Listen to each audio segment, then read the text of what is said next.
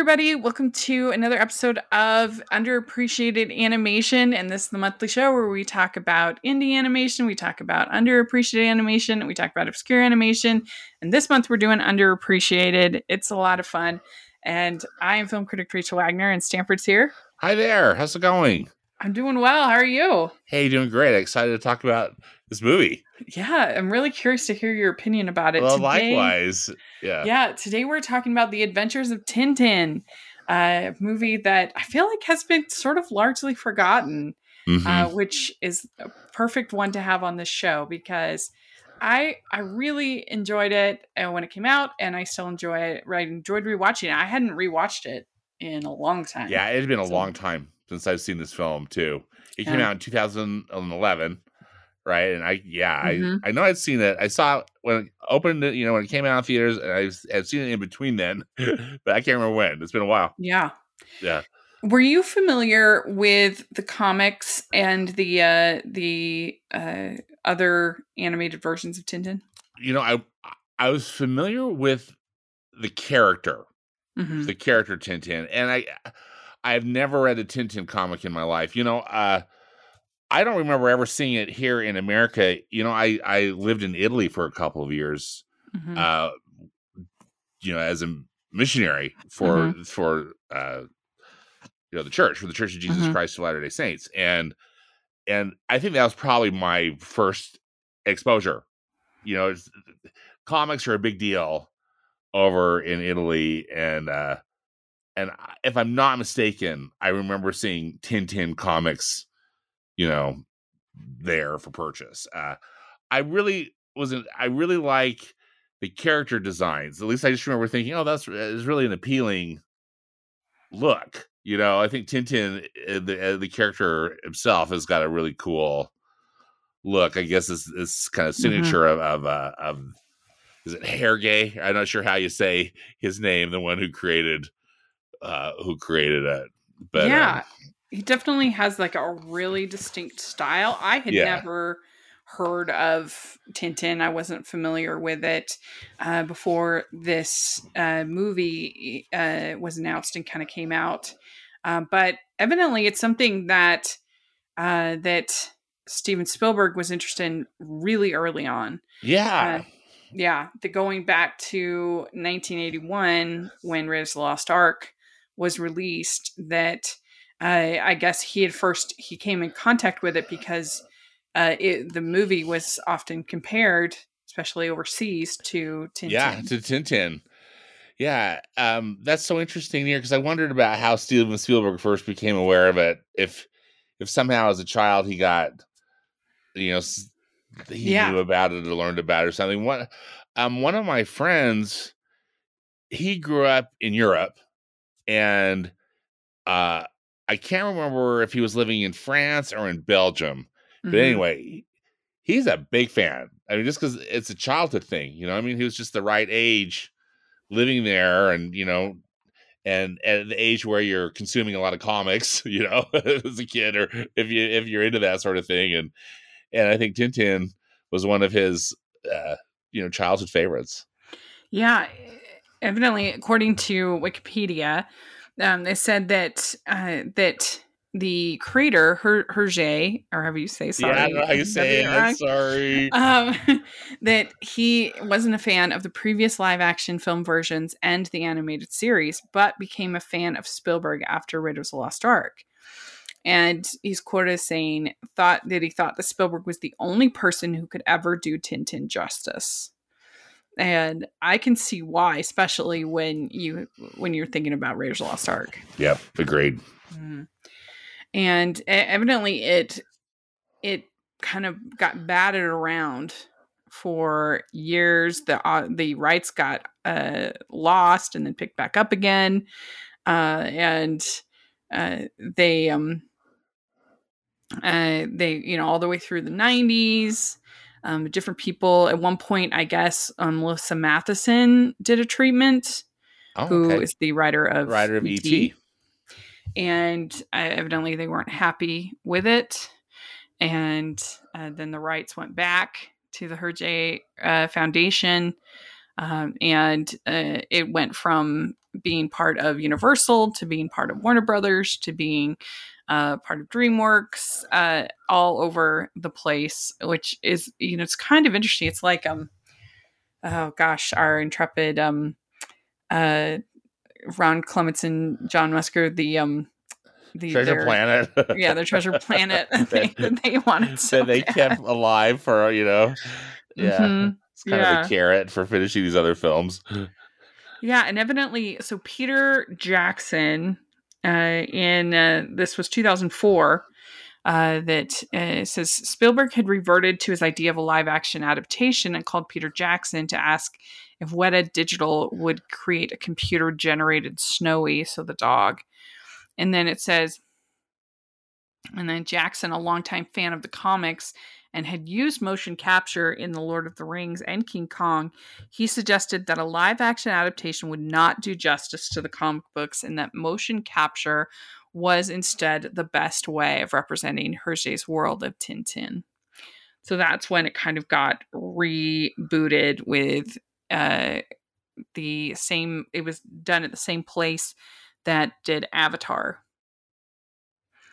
Okay. The Playa Vista in California, on the stage where James Cameron shot Avatar.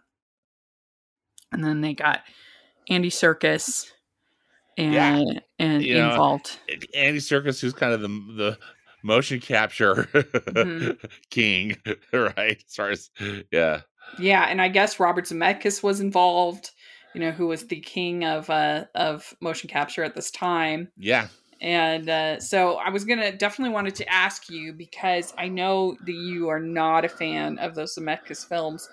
What do you think that makes this work and those ones in your eyes not work? So this one for me works quite well. Not 100%. Well, now we'll get into some stuff. It's infinitely better than for me than those Zemeckis ones. I think. For me, the problem I had with the Zemeckis one, specifically The Polar Express and A Christmas Carol, is that, number one, the faces to me seemed absolutely lifeless, even though they had done this motion capture and the computers are capturing the human performance. They always look so creepy to me, and I know I've talked with other people and heard other commentary, you know, or other things about it. They talk about the eyes, particularly like in The Polar Express. Like everybody looks like they're a zombie or possessed or something, you know. In my opinion, so sorry, I don't wish to be offensive. No. I just absolutely despise that film. And it's sad because it's such a cute story, you know. But anyway, there's just I don't know. I find that the way that they do whatever is the thing with the motion capture, I never find it as interesting or as compelling as just just straight up 3D animation, you know, like if Pixar was doing it or something, you know. Yeah. And I was really trying to analyze it with this one, and I've got some theories I wanted, you know, or just some stuff I want to talk with you about. But this one, so and then the other thing I think with the Zemeckis ones is that I feel like I don't feel like his camera, you know, his quote unquote camera, quite has the, for lack of a better word, Rachel, I'm going to call it discipline. I mean. Don't get me wrong. Robert Zemeckis is a very talented filmmaker, but I just felt like because he could move the camera like any way he wanted to, he did. Right. And I felt that made for a really unsatisfactory viewing experience because the camera's gone all over, and I never got sick. But I feel like I could, you know, like this like. This could be like I'm on some like Star Tours from hell, you know, kind of thing where, you know, just everything's going all over the place and you just kind of get sick to your stomach. But I feel like in Tintin, Spielberg's wonderful control of the camera really shines. I mean, that's what I think that really, really makes this movie work, is because I feel like it's a Spielberg film, yet he's able to do some really creative things, you know, because it's CG and motion capture, you know, I guess, but also because it's CG. It does feel more like when you are watching Avatar, than watching the Zemeckis films. I've always been, I guess, a little bit more of a defender of the Zemeckis films, just because for whatever reason, I feel like I'm able to adjust and I'm fine with the style. It sort of is a little bit off-putting to me at first, but once I've been watching for a couple minutes, I'm able to kind of adjust, and I'm a sucker for Christmas movies, and the fact that both of those are. It's such a great book and everything. I know. I feel like I'm a Scrooge for not liking both. I'm the unusual one for liking them, I think. But the one that loses me is definitely Mars Needs Moms. That one is just. I mean, I hesitate to even bring it up. You know, that's why, because it's just so bad. Did you see it? I'm surprised you even saw it. I saw it, and those are 90 minutes I'll never get back. You know what I mean? It's just like, ugh. Yeah, I think I saw it, Rachel, just because, you know, it's a Disney movie. It's just like, I need to see this, even though I knew it was going to be terrible. And then, sure, boy, was it ever. Oof. Yeah, when was that? I guess it will be in our next. It's 2011. Yeah. So our next, when we do, probably in March sometime, we'll do our next Disney year ranking. And so, and it's interesting that came out the same year as Tintin did. You know, because you just look at these very different approaches to using the technology, and you know, definitely Spielberg and Peter Jackson, I think they win, you know, hands down. Yeah, but no comparison. I mean, Mars Needs Moms is just such a terrible idea for a movie. Yeah, just the whole concept. What were they thinking? Yeah, it's just terrible. Like, why on earth would kids want to watch a movie about moms getting abducted? Like, what? What in the world? My aliens. Yeah. So and it's so brown. And so, but yeah, I would say that this is, and people have problems with Avatar. I do think it gets more hate than it deserves. Yeah, I do too. I think it's not like my favorite movie, but I like it. I enjoy it. I'm looking forward to the new one. Me too. And I think that the motion capture in Avatar, I thought it worked pretty well. And again, maybe given that the Na'vi, right, are human enough but so different, and and also just, you know, their blue skin and all those different things, maybe it all just contributed, you know, to the making it work better in my brain, you know, rather than someone being human, you know. I mean, we were trying to look human. Yeah. The story of the writing of this is pretty interesting. Like I said, Melissa Matheson did a treatment, and then it was in the hands of Stephen Moffat. Yeah. And Edgar Wright. And so Stephen Moffat ended up getting hired to be the oh my gosh, my brain. He's the story lead of story or whatever. Yeah, lead story. I don't know what's wrong with me, but anyway, he was the head of Doctor Who for quite a while. Right. Yeah. So, and again, European, you know, because Edgar Wright, same thing, right? And again, just would have a lot more familiarity, you know, because again, they probably grew up with these comics, you know, these stories. Yeah, and then you had Joe Cornish, who came on for the final polish of the film, who then worked with Disney, with Marvel on Ant-Man, which also, of course, was associated with Edgar Wright. I know, it's kind of an interesting group. It is interesting, isn't it? Yeah, I thought I was thinking the same thing when I saw those credits. You know, the screenwriting credits. Yeah. Yeah. And I have to say, I'm not a big fan of Stephen Moffat.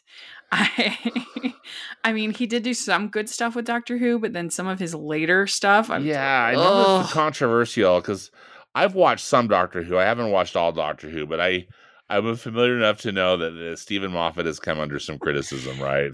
And what he did with Sherlock made me so mad. Oh, that maybe that's part of it that I'm remembering is your commentary on Sherlock. Yeah. Series 4 was garbage. I hated it, and he loves doing this sort of this surprise, trying to kind of.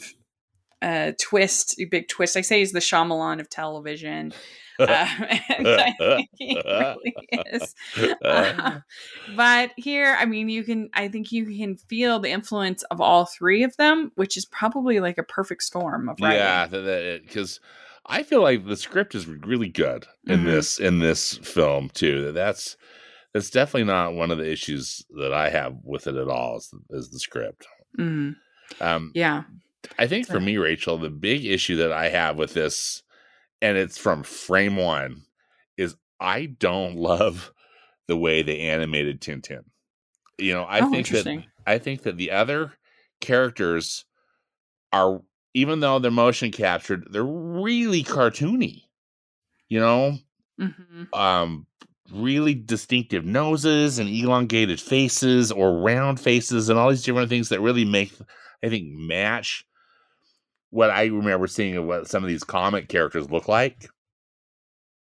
And I felt like with Tintin, they made him look too realistic. I just was wishing that it was animated rather than motion captured. I mean, I know that animation is part of the motion capture process. Right. But just to skip that whole motion capture business and just could we just have an animated character that looked like Tintin, you know, from the comics? Yeah, there's a couple things that were a little confusing to me about the character. First, how old is he supposed to be? Is he supposed to be like... Yeah, it's weird because it's like he's a teen. I don't know. It's like he's a teenager. He's an established journalist. But yeah. He has an apartment. Uh-huh. You know? Yeah. Yeah. So like he's supposed to be 18. Because he looks a lot younger. His design makes him look like he's like 16. Yeah. Or younger. Mm-hmm. Yeah. Also... I mean, I like Jamie Bell. I think he's great, but I do too. I think Jamie Bell is terrific, and that's why mm-hmm. I hated to be critical because he does a good job. I just don't know why they leaned into such a British cast. That's an interesting choice, yeah. Since it's a Belgium comic and it's all set in Europe. Yeah. Good question. But that would have been, I mean, but I guess in Hollywood, like if you are anywhere in Europe, you have a British accent. Yep. Except for Beauty and the Beast. That's the only one. It's the only one. Yeah. That's a good point. So that was a little confusing to me about the character. I didn't mind the animation so much, but I can see what you're saying. That's true. I hadn't really thought about it, but I can see that. But yeah, they do move the camera so well. There's so many one takes. Basically, I love it. And I just feel like it just really works. And again, I just feel like mm-hmm. that's where Spielberg brought his expertise. Yeah. Into this project.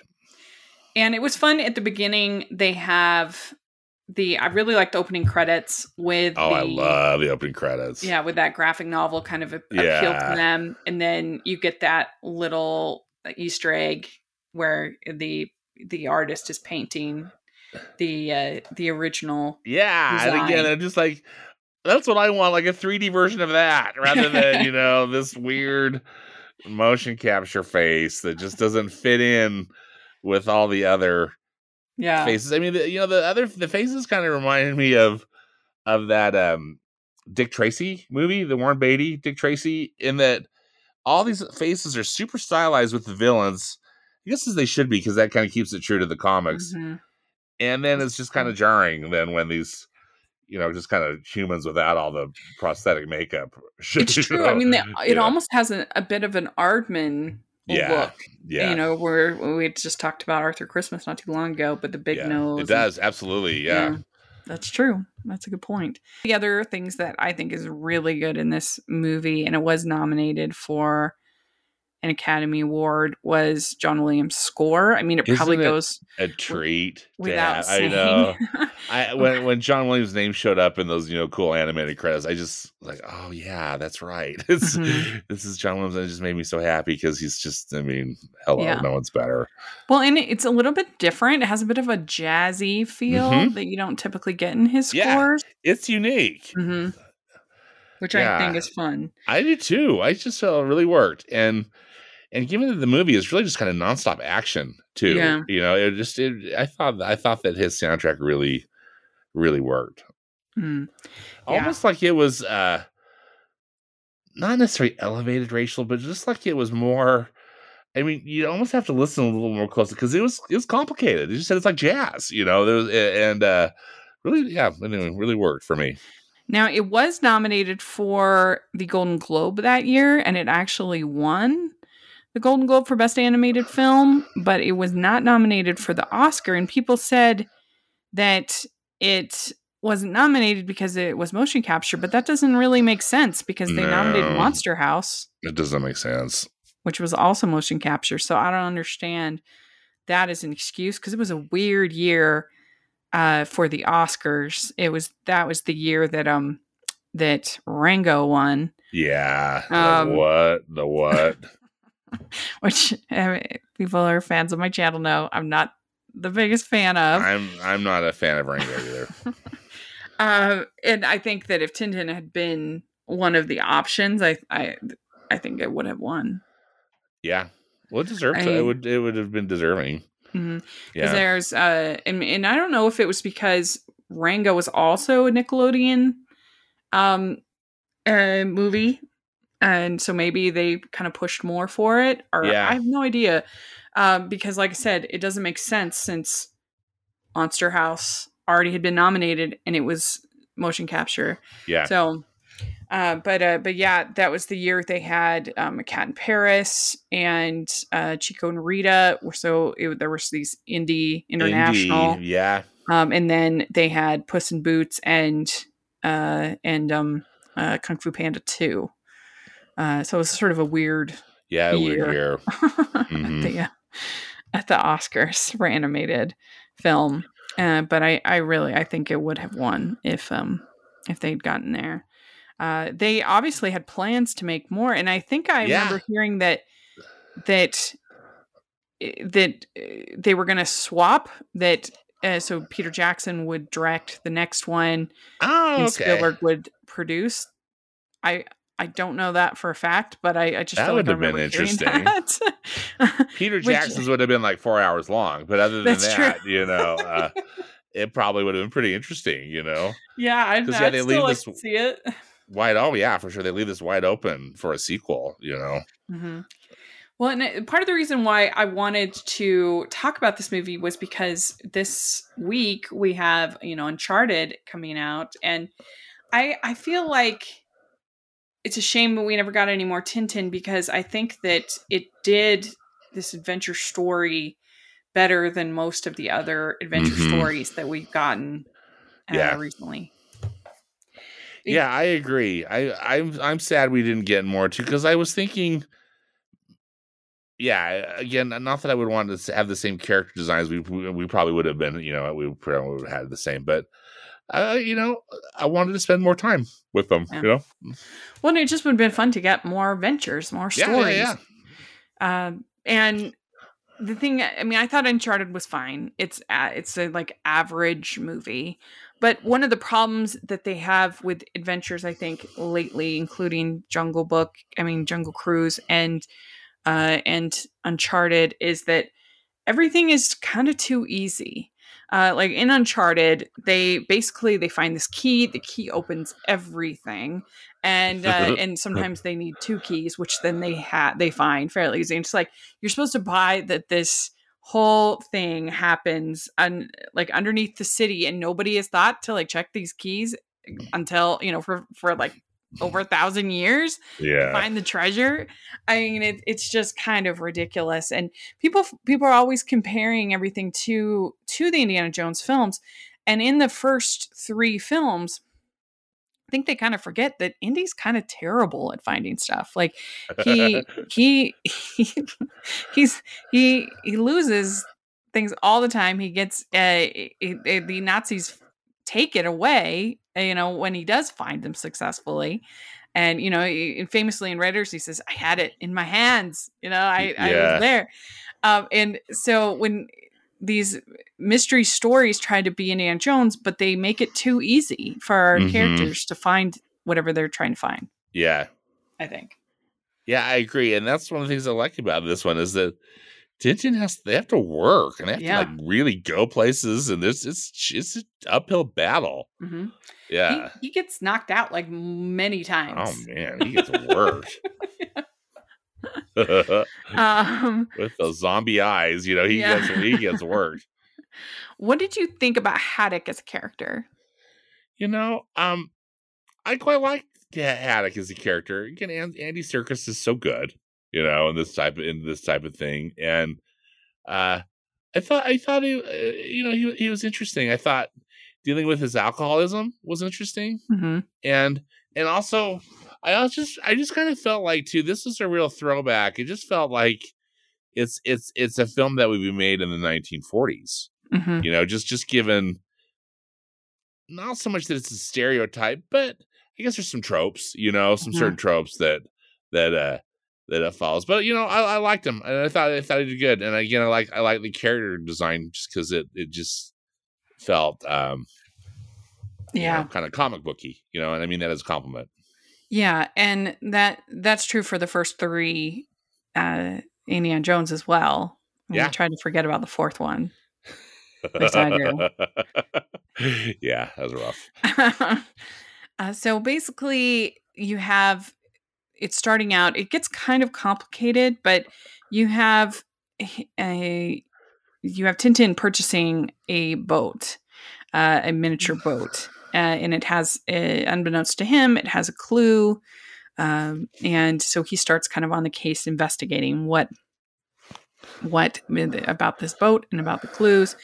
And there was a ship called the Unicorn that had treasure on it. And we find out that only a true Haddock will discover the secret of the Unicorn. So it pretty quickly on his ship gets stolen. And then he kind of goes after them after getting hit in the head. And you also have this pickpocket, that was, I thought, a pretty fun character. Yeah, I like the pickpocket character too. And yeah, please go ahead. That was Aristide Silk, the pickpocket. Yeah, voiced by Toby Jones. And like when we get to his house, and he's got like the shelves just full of wallets. I think it's like a library of wallets. Yeah. Then we also have Daniel Craig voicing the main villain of the story, with Ivanovich Sakharin is the antagonist's name. I do think that there are certain parts of this movie that might be kind of scary for little kids. Oh, for sure. No, yeah. I totally agree. Mm-hmm. And then you have Thompson and Thompson, which are, I call them the bowler hat twins. Yes, the bowler hat. Yeah. And they're fun. I like them. They're fun. They kind of, you know, and classic that they use Simon Pegg and Nick Frost to voice them, you know. Mm-hmm. Yeah. One of my favorite sequences in the movie is, again, another long shot with Snowy being chased. There's a long sequence where I thought that was great. And I especially love, because he's a white dog, and there's a whole scene where he's surrounded by cows. that I thought the animation and just everything in that sequence was great. I did too. You know, about Snowy, I really love how they handled Snowy. Again, I'm not that familiar. You know, I'm not familiar with the source material, so it'll be interesting to hear what he's like in the comics. But I just loved how smart Snowy was, how resourceful, and also, I mean, everybody's in danger kind of throughout the whole movie, but it's not so much like, oh, we have to save Snowy or whatever, you know, or something that's just like overly dramatic and stupid. It's just, I just felt like they kind of kept it light. Like they're surviving all sorts of things together, you know, from bullets to plane crashes, and but it's all handled, I think, with just like a really light touch. And one thing too, Rachel, about this is the beginning, which I just feel like sets the tone, of course, the whole movie. The action starts almost immediately. Yeah. And I love that. You know, there's not like this 30 minutes of setup. You're just, you know, he buys the boat and then they're off, you know. And anyway, I admire that about this film a lot. Yeah, I do too. The action in general is really strong. At the end, towards the end, the whole sequence that on the motorcycle. Oh my goodness. And that ends up as the zip liner. It's great. That's so great because, again, kind of this continuous shot, but taking full advantage of the motion capture. But it's not just like computer throw up. Mm-hmm. It's Steven Spielberg, directing this sequence. Is just it's wonderful. I love it too. Mm-hmm. Yeah, there's a great sequence where Tintin flies the plane. Mm-hmm. I think that was really good. They crash into the desert, and Tintin almost ends up getting taken down by the propeller blades of the plane. That's a great sequence. That was so good. Again, kind of classic Raiders of the Lost Ark, you know, in a way, but really good. Yeah. And that scene really works too because they're showing the backstory at the same time. They go back and forth between Haddock's backstory with the pirates, on the boat, and them in the desert. And I really love the way this movie does transitions. There's one in particular where you see it goes from the reflection in the sword in the flashback to Haddock in the current day. So I thought that was a really clever way to kind of transition. Yeah, absolutely. Yeah. It does get a little, I think, convoluted and a little confusing at times. I was just kind of like, what? Where are we? What's going on between Sakharin and the different ships and the clues? And I got it's a little confusing, I think. Yeah, I agree. You know, there's some parts of it that just don't necessarily work.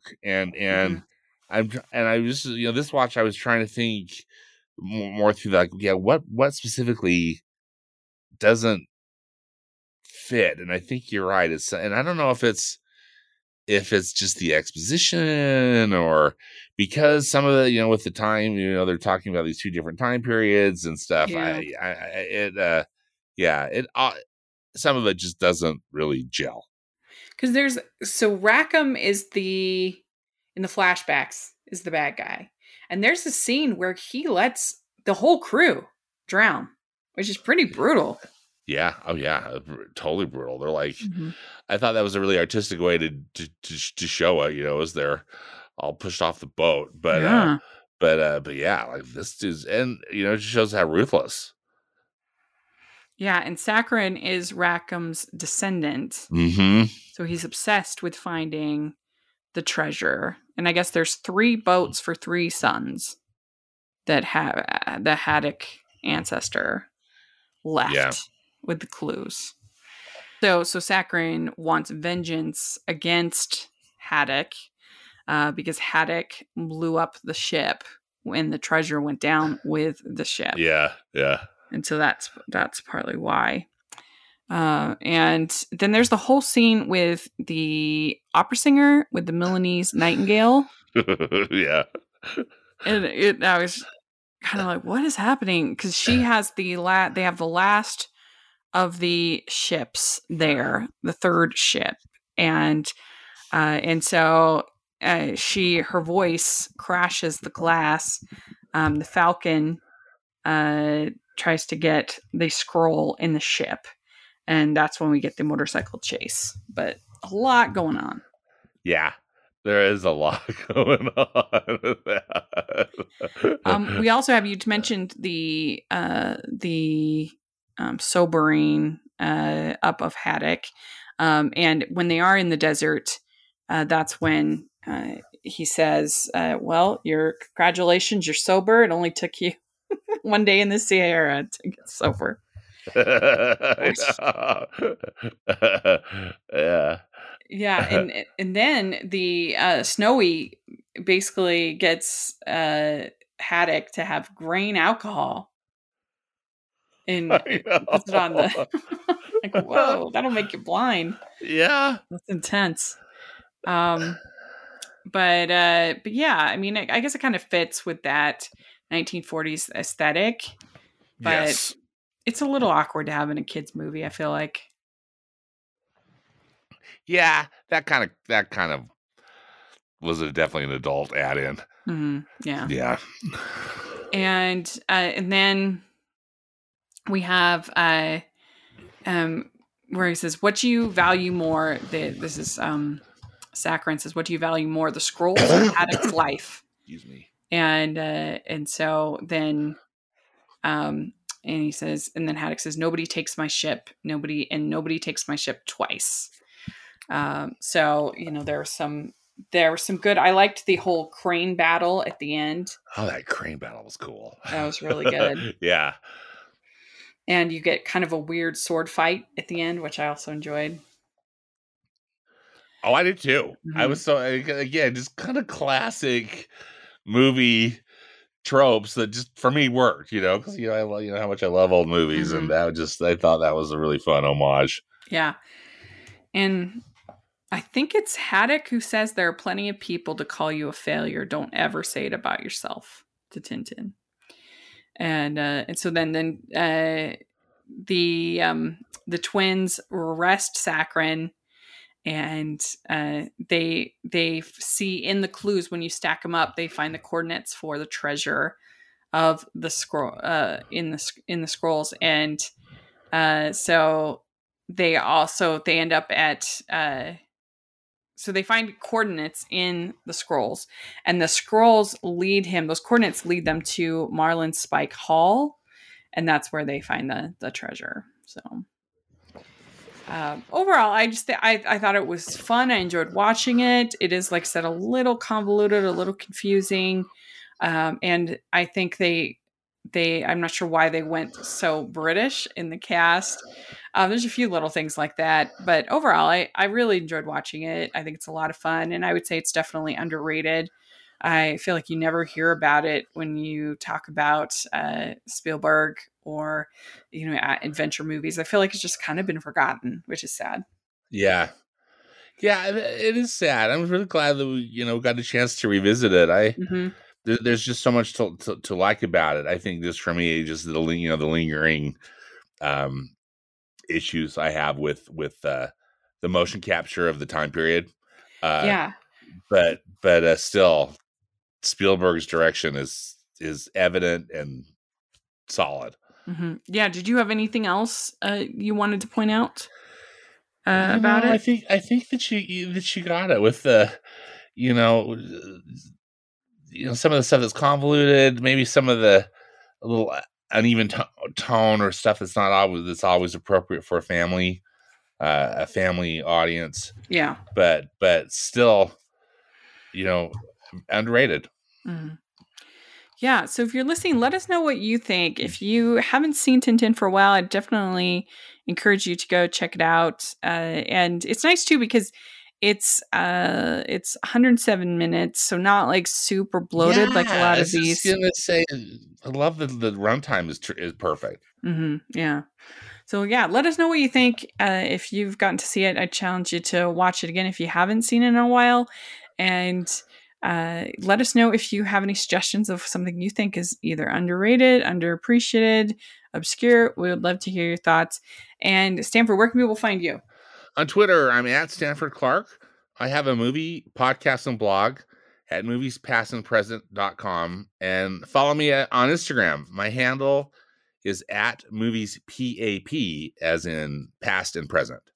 Great. And you can find me at Rachel's Reviews, all of our social media, iTunes, YouTube, and on Rotten Tomatoes. So please check that out. And also make sure you're checking out the Hallmarkies podcast. You'll enjoy that over there. And I'll put a link down to our full playlist of all of our movies that we profiled. Please take a look at that. And if you're listening on iTunes, please leave your ratings and reviews. That would help us so much. And if you are listening on YouTube, please give this video a thumbs up and subscribe to the channel. We appreciate that so much. We also have our Patreon group and merch store where you can get hashtag animation junkie shirts. So we would love for your help there. All that information is in the description. So thanks so much. And we'll talk next month. Bye, everyone. Hey, bye.